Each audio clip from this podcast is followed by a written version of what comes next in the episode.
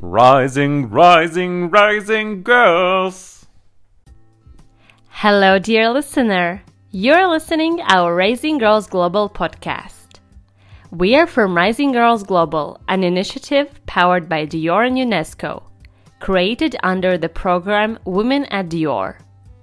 We would like to support young women aged 17 to 25 to land a job in one of five sectors: business and finance, creative and arts, communications and PR, international and public affairs, and tech. In these podcasts, we aspire to share inspirational stories from young women on their journey and amazing achievements at such a young age. You can be anything. There are a lot of choices. And we are here for you.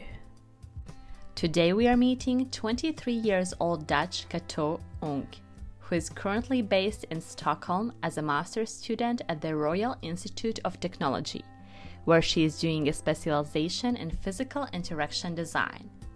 She did her first year of master's at the Université Paris-Saclay, but before she obtained her bachelor's degree from the Maastricht University, where her program was a mix between computer science, cognitive psychology, ethics, and law.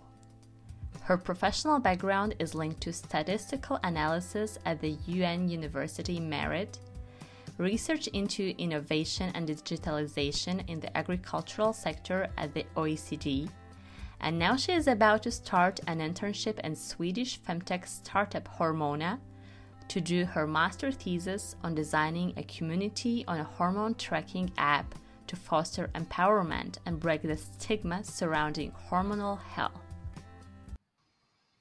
Hello, Cateau. It's such a pleasure to host you here today. Thank you so much, and thank you for inviting me to speak on your podcast.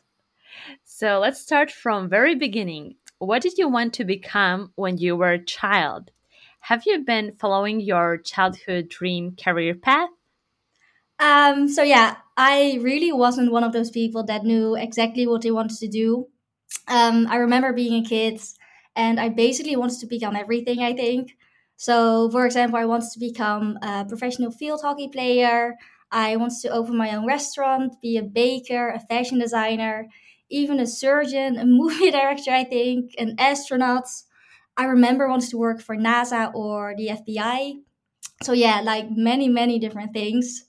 And then I think it wasn't really until high school that I really knew that I wanted to go into the field of technology, because in the Netherlands you have to pick a direction after 3 years. And I think this is also the first time where I really felt like my decision or expectation was determined by my gender, actually, because I remember just like really clearly that to me that only guys were expected to choose like this very science heavy direction. And it's not like no girls would even choose this, because there were plenty of them as well, but majority was still guys, of course. And so even though I really loved STEM courses, I think that something that pushed me even more into this direction was actually the societal expectation that I shouldn't. But then actually for my bachelor's, I didn't do something that tech heavy, because I chose to combine technology with psychology and philosophy and also a little bit of law. And I mean, this was also one of the reasons why I was interested in technology, because I've just always been very fascinated by just like the huge impact it has on society and humans. And I just really wanted to look at the combination between humans and technology and basically see how we can use it to make the world a better place and people happier, as cliche as it might sound. But this has always been my dream. And yeah, now I'm doing something that I really love and I'm really happy about. Let's talk about living in our society. Have you dealt with the societal pressure on yourself to do many extracurricular activities, internships, jobs, being involved in associations alongside your studies to build the resume to get that perfect job? And what did you do in this situation if you have already had it? So I really like this question, because I've actually done many things during my bachelor's besides my studies. And my main motivation was always just me wanting to do things that I was really interested and passionate about. I've always liked to keep busy and do many things. And I think it's a really good opportunity to expand your social circle and also meet other interesting people. I'd be lying if I say I didn't also do it because I knew it would look good on my resume. But for me, it was never really, I think, the societal pressure that pushed me to do all these things. I really just did them because I wanted to. And that's why I also don't have that much actual professional work experience in terms of jobs or internships, because I was always more interested in doing these other things. But even though I didn't really feel the societal pressure to do things beyond my studies, I feel like I had to make it look easy somehow. Because I feel like also, especially in our generation, it's almost expected that we do more than just finishing our degree. And it's crazy to me how even having a bachelor's and a master's, which is already a privilege in itself, is almost not even enough anymore. And it has become so commonplace for people to now feel the need to build their resumes. And especially with LinkedIn, you're constantly exposed to what your peers are doing in terms of job experience and internship. And it's so hard for you to not compare yourself to other people.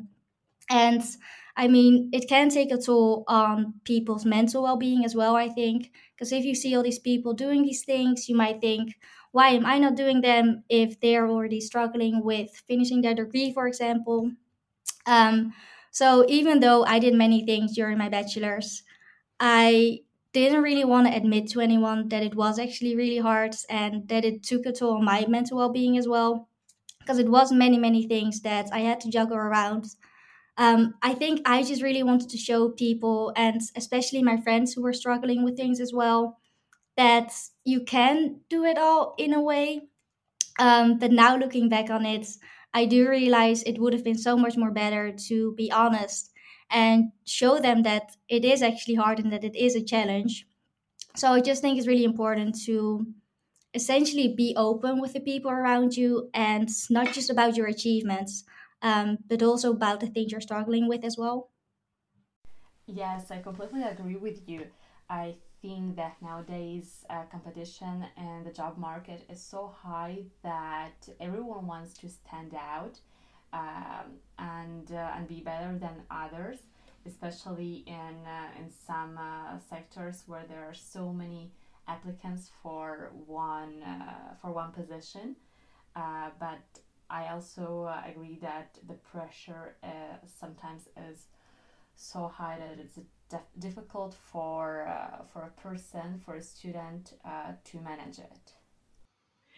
Let's talk about the sector you are actually in. Tech sector is mostly men-based.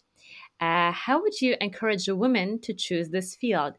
And what are the main challenges that a young girl may face in tech? So I think in encouraging women to choose technology, we do really have to make a distinction between women that want to but feel like they can't and women that don't even consider it a possibility in the first place. And also we should stress that, not every woman wants to work in technology in the first place. It's really more about making everyone feel like they have the ability to do so. And so I think lack of confidence is the main issue among women who want to pursue a career in tech, but maybe feel scared to do so. So I think it's really important to just be very confident in your abilities and trust that your education and personal experiences have prepared you for this career. And I know it's easier said than done, but if you want to go into technology, just do it. Don't let anyone else make you believe that you can't. And I think one thing that really helps with this is to just be encouraging towards other people in their career journeys as well. Technology can be a really competitive field, but I think it's really important that we lift each other up and be encouraging toward other people. And when others do the same to you, I think it's really beneficial for feeling confident yourself as well. And then I think for people that don't even consider pursuing a career in tech, the underlying issue really is gender socialization, where women have really become internalized to think that they are not suited to work in technology. And I mean, it's also not just women in tech. It's women in general, but also for men, it can be hard to pursue a career that isn't deemed as a very manly job, or they're scared that their masculinity, whatever that means, is hurt by choosing a specific career path.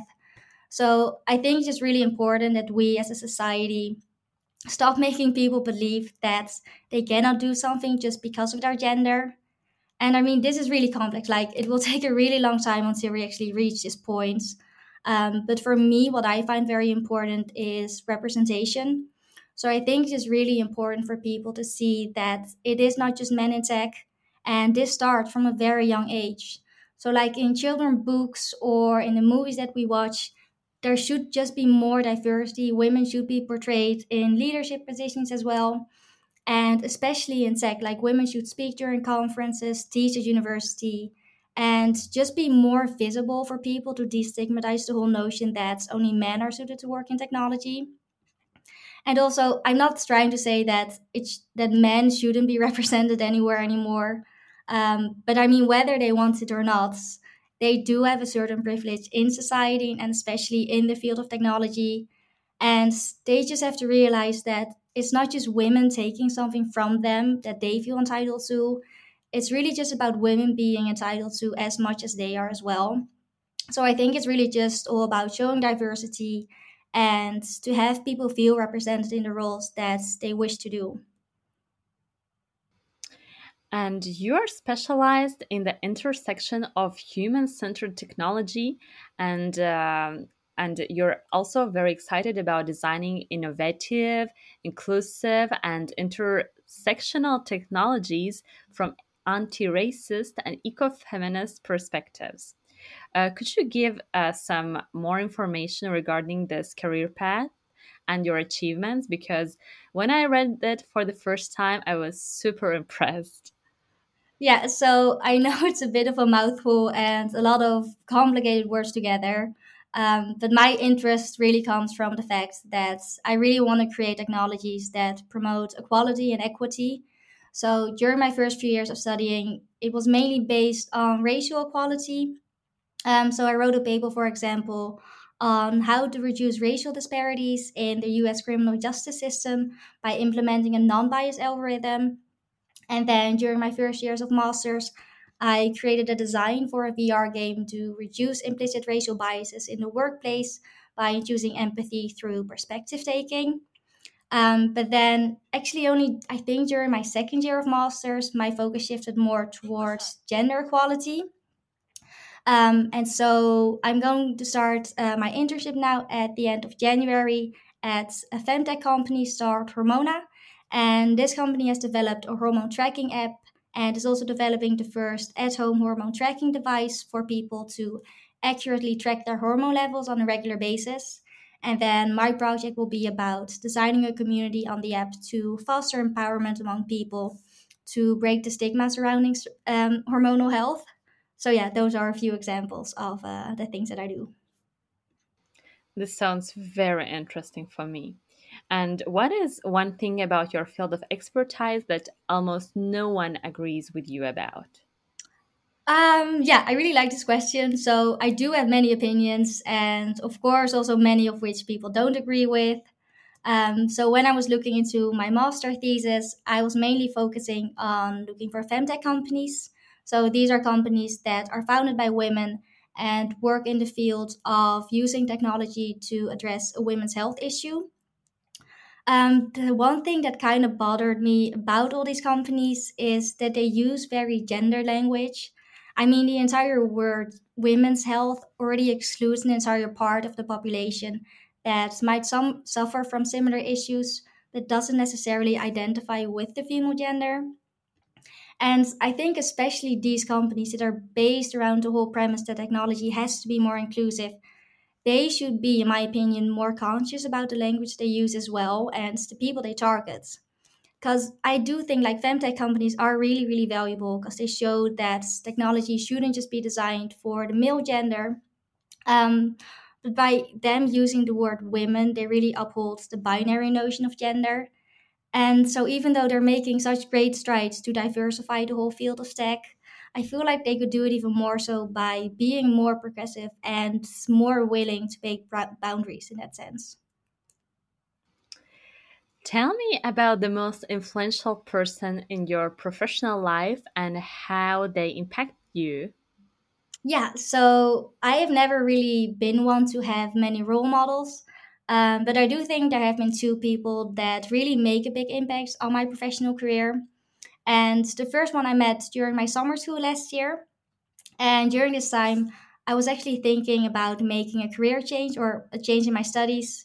Because while I really loved what I was doing, I was kind of scared that my skill set as a designer or a user researcher wasn't really enough to make a systemic change in how technology was being implemented in our day-to-day lives.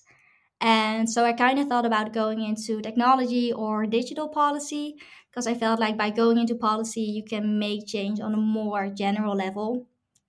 But during the summer school, I met this woman and she worked for Deloitte Digital.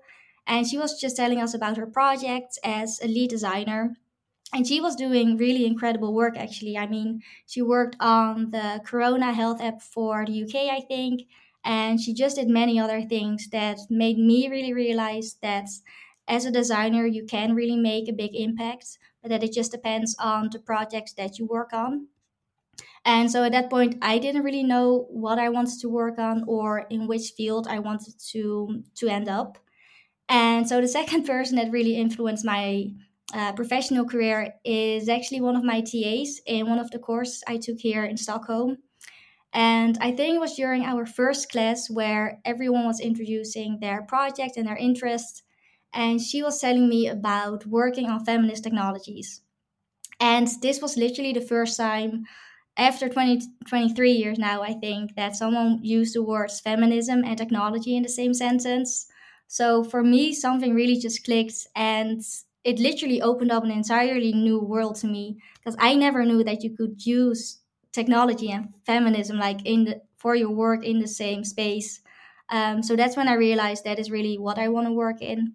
So yeah, these two people really made me realize that you really can do impactful work and still do work that aligns with your values as well. That is just wonderful. And what kind of career advice would you give to your younger self?